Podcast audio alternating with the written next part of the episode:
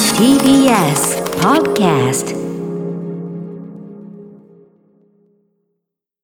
TBS ラジオから全国32局ネットでお送りする 1J この時間は強立リゾートプレゼンツ新たな発見を綴る旅ノート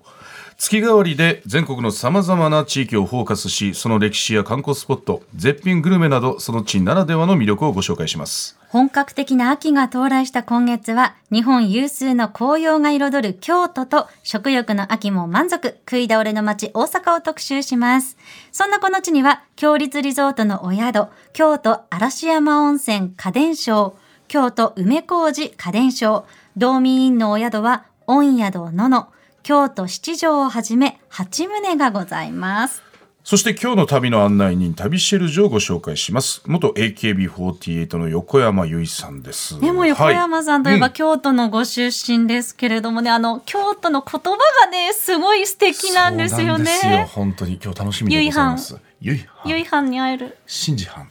共演されたことあるんですかあ。共演されたことは何度かありま すけども何度かもしかすると覚えてないかもしれないあでーすけそどれは大いにありそうですね。なんてことしてるのこと 楽しみさあ一体どんな旅を案内してくれるのでしょうか旅の音スタートです今日の旅の案内人旅シェルジュをご紹介します京都府出身タレントで女優の横山由依さんですおはようございますおはようございます。およはようございろますしくお願いします。横山さん覚えてますかね斉藤真二さんと共演されたこと。はい、もちろんです。AKB の時代に、はいはいあのご一緒させていただいたことありますよね。あります何度もありま すはい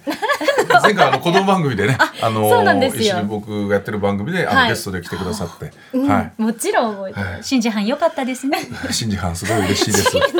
嬉しいです。で新す次藩はん。はいなんとあか嬉じしゃいでないす。んでなんとかすよ。ないんですね。 違う。やっぱ緊張しちゃいますね、本当にね。はなんでなんですか。はい、じゃあまずプロフィールからね、ご紹介しますね。い、あプロフィールお願いします。はい。え ー横山由依さん90 1992年生まれ京都府の木津川市のご出身です、AKB48 のメンバーとして活動し2代目総監督を務められましたそして去年12月に12年間在籍した AKB48 を卒業、現在は本格的に役者としても活動をし先日念願だったミュージカルにも初挑戦されましたそんな横山さんは、ふるさとである京都の南部地域、そして、えー山城地域の魅力を PR する京都山城観光大使を長年務めていらっしゃるということなはんいですよね。だからもうあの12年間活動してた AKB 卒業してもう1年。間もなくそうですねもう少しで一年です一ねになりまどうですか卒業後生活ってガラリって変わるんですか。うーん、まあガラリと変わった感じは正直ないんですけど、でもやっぱり一人の時間が結構増えたので、うんあのまあ自由な時間も増えたかなっていう感じで、結構充実してると思います。へまーあちょっと今ちょっと京都のね感じが出てましたよね。いや、本当に、なあななのん、だろうな。ねよよ弱いよね男性は特に弱いん今で日、すいよや。、女性も弱い。あ女女性性もから見ても、やっぱり京言葉ははいすごく憧れがあって、はいこのはんなりとした雰囲気に、はいそう憧れる、すごい、なんか、ゾクゾクしちゃうね。ゾクゾク女でもゾクゾクしちゃ女うでもなんかちょっと冷房がついてる。寒くないですか大丈夫そんなことないですけど、そんなことないで本すか当にね、あの京都から AKB 時代通われてた時期あったんですそようね。ですね最初レッスン生の3か月ぐらいは、その深夜バスに乗ってえあのはい通ってまし深夜バスでたはいそうなんだ。そうなんですよ、ね。頑吉張って本の若手の芸人と一緒ですよ、本当に深夜バスを乗り回して、そうです新ね幹線乗らせてもらえるみたいな。いたぐらいだからやっぱりね地元愛もすごい強くて、んそうですね観光大使もねされてるっていうことで、そうだよね京都の番組もされたテレビの番組長くされてましたよね。 8年ぐらいですかね京都をこう巡る番組を月1回やらせていただいててそこであのいろんな場所にあの行ったりとかうんしてましたね、職人さんにお会いしたりとかあ、そうなんでだ。生まれ育った町でそうやってお仕事するともともと自分が知ってたところはもちろんですけど、はいやっぱり子供時代だとねわからない部分もあるから、そうですねより深くいろいろ知れますよね。そうですね。やっぱりあの京都のこう歴史を守りながら、なんか新しいものを生み出していくっていう街がすごく好きなので、うんよりなんかその思いを込めてものづくりされてる職人さんとかにお会いすると、よりなんか京都が大好きになりましたね。うんうんでもどうなんですかこれアイドル卒業して、はいこの何やってる時が一番楽しかったりするんですか今えー、でも毎日めちゃくちゃ楽し い。ほん本当ですかはいこのラジオも楽しんでもらえるといいな楽しい、楽しいですよ。あ本当ですか楽しみにしてましたし、ああの、車、行きの車でも、あの、はいマネージャーさん送ってもらってるんですけど、はいはいあの聞いてきましたんで。あそうなんですかちょっとなえちょっと心配になりますね。じゃあ逆になんかこれ聞いてたらてなんかこういうところ直してたらもっといいラジオになりますよみたいななんかありますいや、あの、しんじはん が、あの、しん初めてかもしんじゃんじはんが、すご い声、いい声なんだなっていうのを、あそんなイメージなかったですかあ本当ですかラジオを通し意て外ねにラジオではなんかすごくいい声な本ん当でにすねめちゃくちゃいいい声ですよ。はい、で顔見てみるとちょっと残念みたいえなそんなことないですよ。そんなことないですかは本い、当ですダかンディーですね。あ嬉しいです でもね、あの、横山さん、今年はのい最初に YouTube で発表していた今年やりたいこと、あ、はい、 100はい。の中にラジオもやりたいってあ。、そうなんです。おっラしゃってジオましたもん大ね好きで、はいだから、あの、今日すごい本当にほ嬉ら、しいよかで本当ですか全然もう毎週遊びに来てくださいよ、本す。い当いんにですか全然いいですよ毎週呼んで僕くだも外さいに。外に行っちゃいますから、本当に。なんかそっちの方がなんかなんで盛り上がりそうだし。なんかないですよ本当ですか。でもなんかラジオってこう、なんか寄り添ってくれる感じがあるじゃないですはいはいはいか。それがすごい好きで、だからあのラジコとかでもよく聞いたりするんですよ。えプーあレミアム会になってるので。あった。ラジコプレミアム。ム、それはちゃんと。あ、そうなんですね。そうなんですえーあと、私、横山さんの好きなところは、着物の姿がすごく好きで。えー、嬉しいです。やっぱり京都のロケとかでね着物を着られることがすごく多くて、はい今日はあのね黒を基調としたワンピース、こんな洋服もすごい素敵なんですよ、本当にね。アイドルの頃もすごい好きだけど、 はいそう着物がねやっぱりすえごい、ー、嬉しいです私も着物とかあの浴衣とかそういう和装すごい好きなので、はいなんかお仕事でもね着る機会すごいたくさんいただけてすごい幸 せですいやなんかそういうねお着物を着てきて、このラジオにあのあー出演するのも全然いいですしね ちょっとあのリスナーの方は見えないんですけども、まあ、実況してい僕が見ただたいいてだけなんですけども、ねはい、僕が実況してうまく実況できるかな心配ですけどじゃあそれではね、京都の魅力をそんな横山さんにご紹介していただきましょうか。はいまずは食欲の秋ということで、はい一押しのグルメが届いているんですが、こちら横山さん教えていただいてもいいですか。はい、えーこちらは京都の老舗のパン屋さんの静屋のカルネなんですけれども、はいあのなんていうんですかねあのパンの中に、えっとうんハムとうーんはいスライスオニオンが挟まってるんですけど、はいあのー京都駅とかにもあの店舗がある静屋さんなんですけど、はい私はもう京都行ったら大体これを買って帰って新幹線で食べたりとか、はいはい、するぐらい好きなパンです。えこのパンをこれカルネっていうのカルネって言うんですよ。なんかあの元々はドイツで出会ったサンドイッチを元にしてうん考えられたものだっていうふうにホームページには載っていたんですけれどうんあそうも。なんだすごい美味しいですよ。あ本当ですかこれ今は日いはあのキットで手作りで作られたものだということで、あははいい、ほどはいいただきましょうか。じゃあいただきますますいただきます。うんうん。うん、あ固めうのパンなんですよめね。あうめそうなんです。なんかあのシンプルじゃないですか、うんその中身は、うんはいなのにすごいあの美味しくないですか、めちゃくちゃ美味しいちょバターもね、いいんですよねこのね塗ってあるのがまたバターかな、マーガリンかなマーガリンですねマーガリンですねうんでこのオニオンスライスが入ってて、そうなんです、うんそれがねシャキシャキしてシャキシャキしててね、合いますねこれ美味しい何これえっとこれはベーシックなんですけど、あうんのペッパーとかあとチーズが入ってるものがあったりとはいはいはいはいかはいするんですよ、あー何種類かあるんですねはいこれねどうですかえでも結構硬い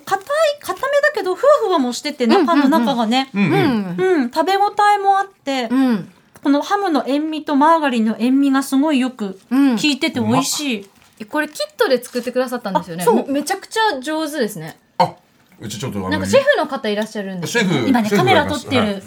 子が作ってくれまはいした。カメありがラマンとうございますっていうあのシェフもやって てすごいですねマルチな方で、うん何でもできるんですよ、ねあのはいねホームページ見たら、あの、はいこのカルネを作るときには、はいこのパンからはみ出さないようにうん作ってるっていうのがポイントだって書いてあったんなでするよ。ほどはいでだからちょっとねあの今日作ってくれてるコウスケ君に、はい。お店はこういう風に作ってるらしいんでこれを再現してくださいってちょっとリクエストしてはいすごい。でもちょっとあれだなちょっとだけはみ出てるからこの辺修食正べしてくたれる時とにはみ出ちゃったんじゃないですか。ああはみ出ちゃったんじゃないですか。はい、はみ出ました。僕のせいです。最初出てなかったんですけど、ちょっと押し込んだら出ちゃいました。あゆうはあんごめんなはい。ごめんなさいってごめんな。ごめんなごめんなはい。もう美味しいこれ後で全部ねしっかりこんなにふざけてるんですか普段から。ちょっとごめんふざけてるふざけてるって言い方。ゆうはんあのいつもこんな感じいつもこんな感じなの本当にいいですねすません楽しそうあの元カレアちゃんがいつもブレーキかけてくるの今日はタイちゃんがねそうやなっんてでくれすちてょっと申し訳ない気持ちいっぱいだよコントロールできないそうそうそうそううん最近ある先輩にも扱いにくいよお前って言われたこと があってねあ困ったよ本当にねすいませんねはいさあ横山さんのこの地元お木津川市これこっはちいどんな場所なんですかえ木津川市は、はいえっとまあ、京都の中でも結構南の方にある、あの場所なんですけども、えっと、最南端っていうんですか最南端はいはいはいえっと市としては最南端で、はいあの奈良県奈良市ともう隣り合ってて、はいはいはい結構本当県境があるような、あのところなんですよ奈良と京都の。へーはい、そのとこで育ちましたね。じゃあ内陸っていう感じなんですね。山とかも近くにあったそうりですとねかって感じ。山山山とかは近くにあったり。山あ山ははいそうですねあったりしましたね、山があってなんかタケノコを取りに行ったりとかそう竹林みたいなのがちょっとあったりとはいはいかはいして、でそこになんかすごい長いあのーなんていうんですか滑り台があったりとか、えーそういうような公園があって、うんうんはいそういうので七夕の時に竹取りに行ったいいりねみそれいいな。たいなのやってましたね。いいな一緒に取りに行きたかったな いやいやめっちゃ遡らないといけなあいそうか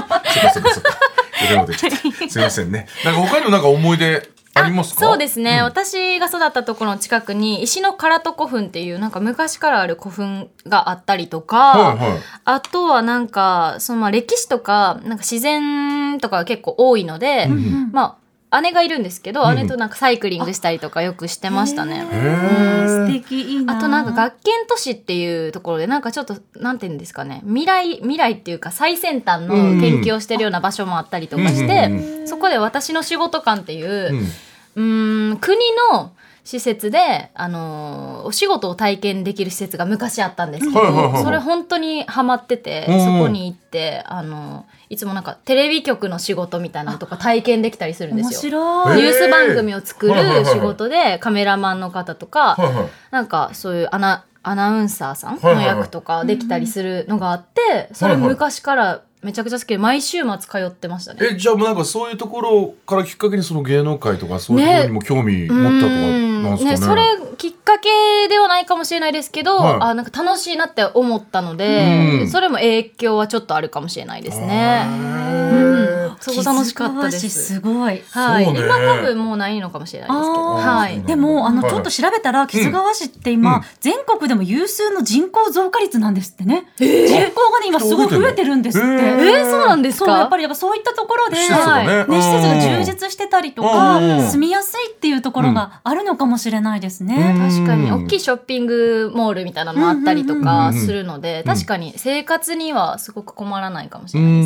すなねる。ほど。今でも時々はし、ね、仕事忙しいと思いますけど、うんうん帰れてますかそうですね。まあお正月だったりとか、うんはいはいあの時間ができた時は帰ったりとかしますね。へーいいですね。えみんなでやっぱりもうあの京都のこの感じが喋ってますか雰 囲気で。でも私父が何してたのとかねしてた班とかはないんですけどあそうな、父は私静岡出身で、あはいはい母が滋賀なので、 はいは私が生まれた時になんか京都に引っ越したみたいなんでい。す仕よ。事の関係とか。いやじゃないみたいなので、ーだからあまあそうなんだそのなんていうんですか本当に京都で生まれたっていうのは、なんか家族の中で私しか実はいないんですよね。あじゃああ家なるほ庭どの。中でそんなに京言葉が出てたっていうよりは、そうですね。だから学校とかね学校とかですかね。ううんんそうなんだよねそうなんでへーす。父とかは結構その標準語だったりするので、そうなんだ。そうです。ちょっと面白いですよね。そうだ よね。なんか一人だけね、京都の感じ。今、ど今なんて言ったの、言ったの、なん、なん、わかんないんだけど。感じになったら家族で京。言葉はねあのわからないほどの言葉じゃないですし、うん確かにうんまあまあまあ、そうだインね。トネーションとかまあまあ、ちょっと過剰にやっちゃった だけだから、そんな怒んないから、大ちゃん。いやいやいやそう怒怒ってない。んないよ。怒ってないです よね。うんうん怒ってない。ジャムジャムボール扱いするんだよ、一緒にやってる時うんけどもごめんなさいね、本当にね。すいませんね。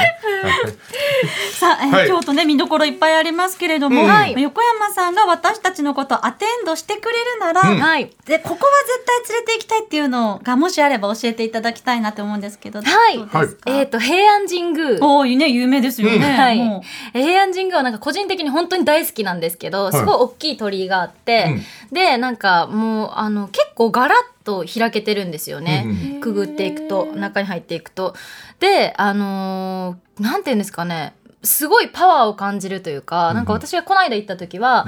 風がファーって吹いた感じがして、えーうん、あすごい大きなね。そうなんですよ綺麗あの鳥居がすごいねそうあの鳥居が印象。的で、そうなんですよめっでちゃ大きいっ私すねここで、あのケミストリーさんのコンサートを見たことがあるんですね平安神宮で、そうそれもめちゃくちゃ良かったんですよ半 端な夢の人かけらなっていう。そうですそ うですそうです、そうです。上手上手よく褒められた褒められた。無理誰かを傷つけてゆく。カラオケみたいになっちゃったんでもういいから、結構な長さの突っ込まれちゃった。さすが。でさすもが総その監督時も あの夜、うん、夕方から夜ぐらいにかけてコンサートってあるじゃないですはいはかいだからそうライトアップもされますしあとへー暗くなっていってなんか月とかがすごい綺麗に見えはいてはいはい幻想的で超良かったと思ったんですよ行ねき。たいなぁ。桜の名所としても、あ、そうね。えケミストリー世代ですかそうです、そう、本当にもう。私この業界入ったきっかけはもうケミストリーさんなんですよ。あ、そうなんですかそう初めて見たコンサートが大阪城ホールのコンサートで、えそうなんでーすそれがきっかけでステージに立つ人になりたいと思ってなんですそうなんだそうなんですそうなんですえー。出たらめ。ちょっとイメージ壊しちゃうかもしれないから、そのくひらどいいね、にひどいねし。ておきましょうか。壊しちゃうの、俺の歌声。次のスパンと横山さん教えていただけます。すみません、申し訳ないです。すいませおんかしいなえっとはい車崎神社っていうはいはいところなんですけど、まあ、芸能の神社で有名なんですけど、嵐山にあるんですけどそこはなんかその玉垣って言ってあの朱色の名前が書いてある、あのものがいっぱい並んでるんですけど、まあ、芸能人の方とかもたくさん建ててらっしゃって私も自分で建ててるんですけど、はいはいだからなんか好きな芸能人の方の名前を探したりするのもすごい楽しいと思います。おちょっと待ってください。 そうなんですちょっとでも気になるのは出川哲朗さんの隣にガリガリガリクソンがあるのがちょっと気になるな。ちょっとあのーも問題がいろいろある方なんでね。そうかちょっと順番がし。んちゃん行ってないですか、まだここ。行ってないですかいや俺ね。あのー嵐山のそれこそあの家電商はいに泊まりに行ってましたね行ったんですけれども、はい行かなかったな。絶対行った方がいいですよやばいほとんどご飯ずっと食べてた美味しいものがたくさんあって。わ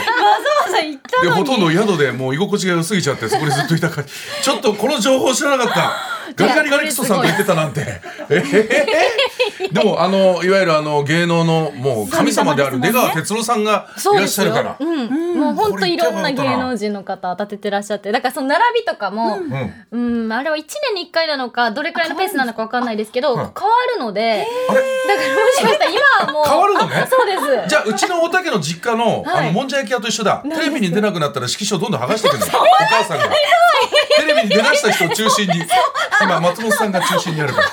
そうそうそうそうあの出なくなった人とかねちょっと出なくなった言い方あれですけど一発屋とかって勝手にお母さんが判断する俺がやったわけじゃないからねあそれで一年どんどんこうやって変わっていくんそうですだ何度行っても楽しめますね。そうですね、えーはい。さあ、そしてもう一箇所教えていただけるということで、はい、あこれはもう定番なんですけど鴨川ですねはいはいはい川沿いね、綺麗ですよね。本当に綺麗ですね、なんかあの街中にこう川が流れてるっていうのも素敵ですし、うんうんやっぱりあの橋がかかってたりとかする、で空とのコントラストとかもすごい綺麗だと思いますし、うんあとはなんか鴨川ってこうあの等間隔で人がこう座ってたりするっていうのがねらしいですねはうい、ん有名なんですけど、んそういう風に落ち着いてもいいですし、あとランニングしてる方とか、えーはいあのまあ、お散歩したりとかするのもおすすめです。あー。いやいいうんね京都魅力たくさんある本か当らにいいねね、ずっうとん、ずっと泊まりたい。わ、住みかたいり ますだって京都に行く仕事もあまりないからさあ大阪の方が多いですかね。そうですね。だから、あの、京都にも祇園花月があるんですけれども、あはいはいやっぱり3人組だから新幹線代はやっぱ吉本も出したくないんですよね。あんまり呼ばれないというか、仕事で行きたいんですよ、本当に。でも、いや、仕事じゃなくて、プライベートで行った方うが、んだっあだてから確かに、旅行ねそうですね旅行で行くのもいいじゃないですだか、から嵐山に泊まりに行ったので、んちょっとまた違う場所にも行ってみたいなと思いますね。ぜひおすすめですはいありがとうございます。行いやーでもね、あの旅の醍醐味と言ったら、はいさっき私も言ったんですけども、食じゃないですか。うんまあそうですうね、ん、僕ちょっと甘いものが本当に大好きなんですけど、なんかはいスイーツでおすすめみたいなのなんかあります？ありますあえっと、はい下鴨神社っていう神社があるんですけど、はいはいそこのあの、うん、近くにある、うんうんあの鴨みたらし茶屋っていうはいお店があるんですけど、はいはいはいそこはなんかみたらし団子が発祥の地って言われてる、ええそうそうなそうおんか店すなごいんで歴す史がうわね美味し、あそうるところなんですよね。 4つ並んでてちょっと空間が空いて一つっていうのがちょっとここ特徴ですよね。あれなんでこれ繋げてないんだろう。なんかね、そろばんの目みたいに、ね、なってますけれどもね。そうですこれなんでなんでしょうなんねか。ね、いくつか説があるってインターネットでは書うんいてあったんですもこが。うのんみたらしのタレですか、はいはいすごい美味しいですし、うんあとはみたらし団子ももちろんなんですけど、他にも甘味がいろいろあってわらび餅だったりとか、はい、いろいろあるので、はめちゃくちゃおすすめですい。いやこのしかもあのみたらしのこの焦げてる感じがいいのよ。そうなんですよ。そういいよね。はいなんかこれ、あったかいまま出てくるんあ、でしょそうですそうです。だからそう湯気が立ったまま出来たての出でていくるいよみたらね。すしごい団子なんかすごい話があのびびっくりした。こんなに話はと思わなかったかのら。でね、合いますね。ねえ ねえ。ねえねええねえ。ありますよね。そしてもう一つあるそうですよ。あもう一つあるあるあるこんですれね。ははいはい私もあのロケで行かせてもらってすごい美味しかったんですけはいはいど、沙織さんっていうお店があってモンブランの専門店はいはいはいなんですけど、あのすごい繊細なうんこう栗のモンブランになってて、中にちょっとなんかメレンゲみたいなね状の何かが入メレンゲを固めたものみたいなのが入ってるんですけど、これすっごい大きいんです。これははい、結構大きいですね。これ絶対うまいやつじゃんもう。いや本当に美味しいんです高さもね、すごいしっかりとあって。そうなんですこのモンブランの細いね、うんうん紐状の糸。細いんですよね糸糸がが。は、はいい細いのが特徴になってるのかな。ただここはこう整理券をもらいに行かないといけないので、はいはいなんはいかオープン時間より前に確か何時からか整理券を配ってるので、はいはいそれをまず取りに行って、はでまた改めてなあの行くみたいなオープンしたら行くみたいな感じでなるほどなるほどなるほどはい、でもね、これ京都ってあ行のみたいね丹波の栗がね本当美味しいですもんね。うんうんうんそうですねだから地元の栗を地産地消で使ってはい、るモンブランですよ。もそううで絶す対そう美で味しいす絶で対栗の種類も何種類かあったりとかして、はいはいでそれに合わせたお茶があのわ和合茶とか、はいはうんなんか緑茶もあったかもしれないですけど、そういろいろなんか、まあ、ペアリングみたいな感じのうんなんか合わせるあのやつがあってすごいそれもおすすめですじ。ゃあもう京都行ったらちょっと横山さんに連絡していろいろ聞こうかなここはおすすめですよみたいな、ね、連絡してってなんだろうまあ連絡先ちょっと知らないからちょっと難しそうですね。はい、すみません、申し訳ございません。さあ、あっという間にお時間となってしまいました。最後にリスナーの皆さんにお知らせなどございますか。はい、えー、私あのちょっと最近更新できてないですけどあの公式 YouTube をやってるのであははいい、よかったらご覧ください。あの、可愛い。可本当愛いね可愛い。ちょっと全然あのコラボとかもあ、全然本当ですはかい、呼んでえくださ。ない何でコラボしてくださいますかミュージカルやったら二人で。え、やりたいミュージカル好きだから。ミュージカル。はい、歌歌いたいです。あ、あ一緒にじゃあちょっと歌で。えいいんですかじゃあマネージャーさんちょっとスケジュール私、だアけラジン大好きなんですよ。あらじゃえ、ほんと見せてあげよう。いや、やりたいいや でいす。やなんかね。あ、あ、はい。いいですかあいいですもちろんもちろんはい。ねはい、はい、すみません。はい、えー今週の旅シェルジュは横山由依さんでした。ありがとうございまあしりがとうごたざ。いました。た。さて、ここで番組をお聞きのあなたに旅のプレゼントです。今月は JR 京都駅から徒歩7分、地下鉄京都駅からは徒歩4分の高立地にある天然温泉蓮華の湯、温宿のの、京都七条の宿泊券を一組2名様にプレゼントいたします。歴史的建造物が数多く残る古都京都御宿野の京都七条はビジネスや観光の拠点として利便性が高く快適にお過ごしいただける和風ビジネスホテルです館内はすべて畳敷きで華やかな山吹色で飾られ我が家のようにどこでも素足で滞在できる心地よさがあります道民イングループの魅力である天然温泉の大浴場では内風呂、壺湯、岩風呂、ヒノキ風呂、サウナなどを完備しています。朝食は今日の食材や季節の食材を使用したおばんざいや京都老舗湯葉省の湯葉を使用した湯葉海鮮丼をご用意。もちろん、道民イングループおなじみの夜泣きそばもございますよ。そんな御宿のの京都七条の宿泊券を一組2名様にプレゼントいたします。ご希望の方はインターネットで TBS ラジオ公式サイト内、旅ノートのページにプレゼント応募フォームがありますので、そこから必要事項をご記入の上ご応募ください。締め切りは10月31日月曜日までとなっております。なお当選者は発送をもって返させていただきます。たくさんのご応募お待ちしております。ここで強立リゾートからのお知らせです。この秋は京都の紅葉を見に行きませんか阪急嵐山駅より徒歩1分、京都を代表する観光名所、嵐山エリアの癒しの湯宿、京都嵐山温泉家電商。美しい風景で有名な渡月橋まで徒歩およそ10分、気軽に散策をお楽しみいただけます。館内は今日の風情を存分に味わえる空間で、西陣織をはじめ、伝統工芸や表情情あふれる衣装が皆さんをお迎えします。天然温泉の大浴場や5つの無料貸し切り風呂で心ゆくまで旅の疲れを癒してください。夕食は懐石料理をはじめ、揚げたての天ぷらや選べるおばんざいをお好きなだけお召し上がりいただけます。現在、1日5組限定のお得な秋旅プランを販売中です。詳しくは、強立リゾートの公式ホームページをご覧ください。このコーナーではあなたのメッセージもお待ちしております。旅の思い出や強立リゾートにご宿泊された方の感想、1j.1j.jp までお送りください。その際、件名には必ず旅ノートとお書きください。いやー、横山さん可愛かった。軽かったですね。最後の最後でね、はいあの、ちょっとね、ミュージカルっていう共通点のお話もできて。ああ、そうですね。もうアラジン僕も大好きなの で、それを YouTube のね、コラボで一緒に歌えると思ったらもう楽しみでリしッかプたサーでビす。スもね、していただいてよかったですね、本当に。リうップサービスーサん、いービスでや本ー音を喋ってくれてた本当にそんなところまで素敵でしたね。はい、素晴らしかったです。ありがとうございました。来週もどうぞお楽しみに。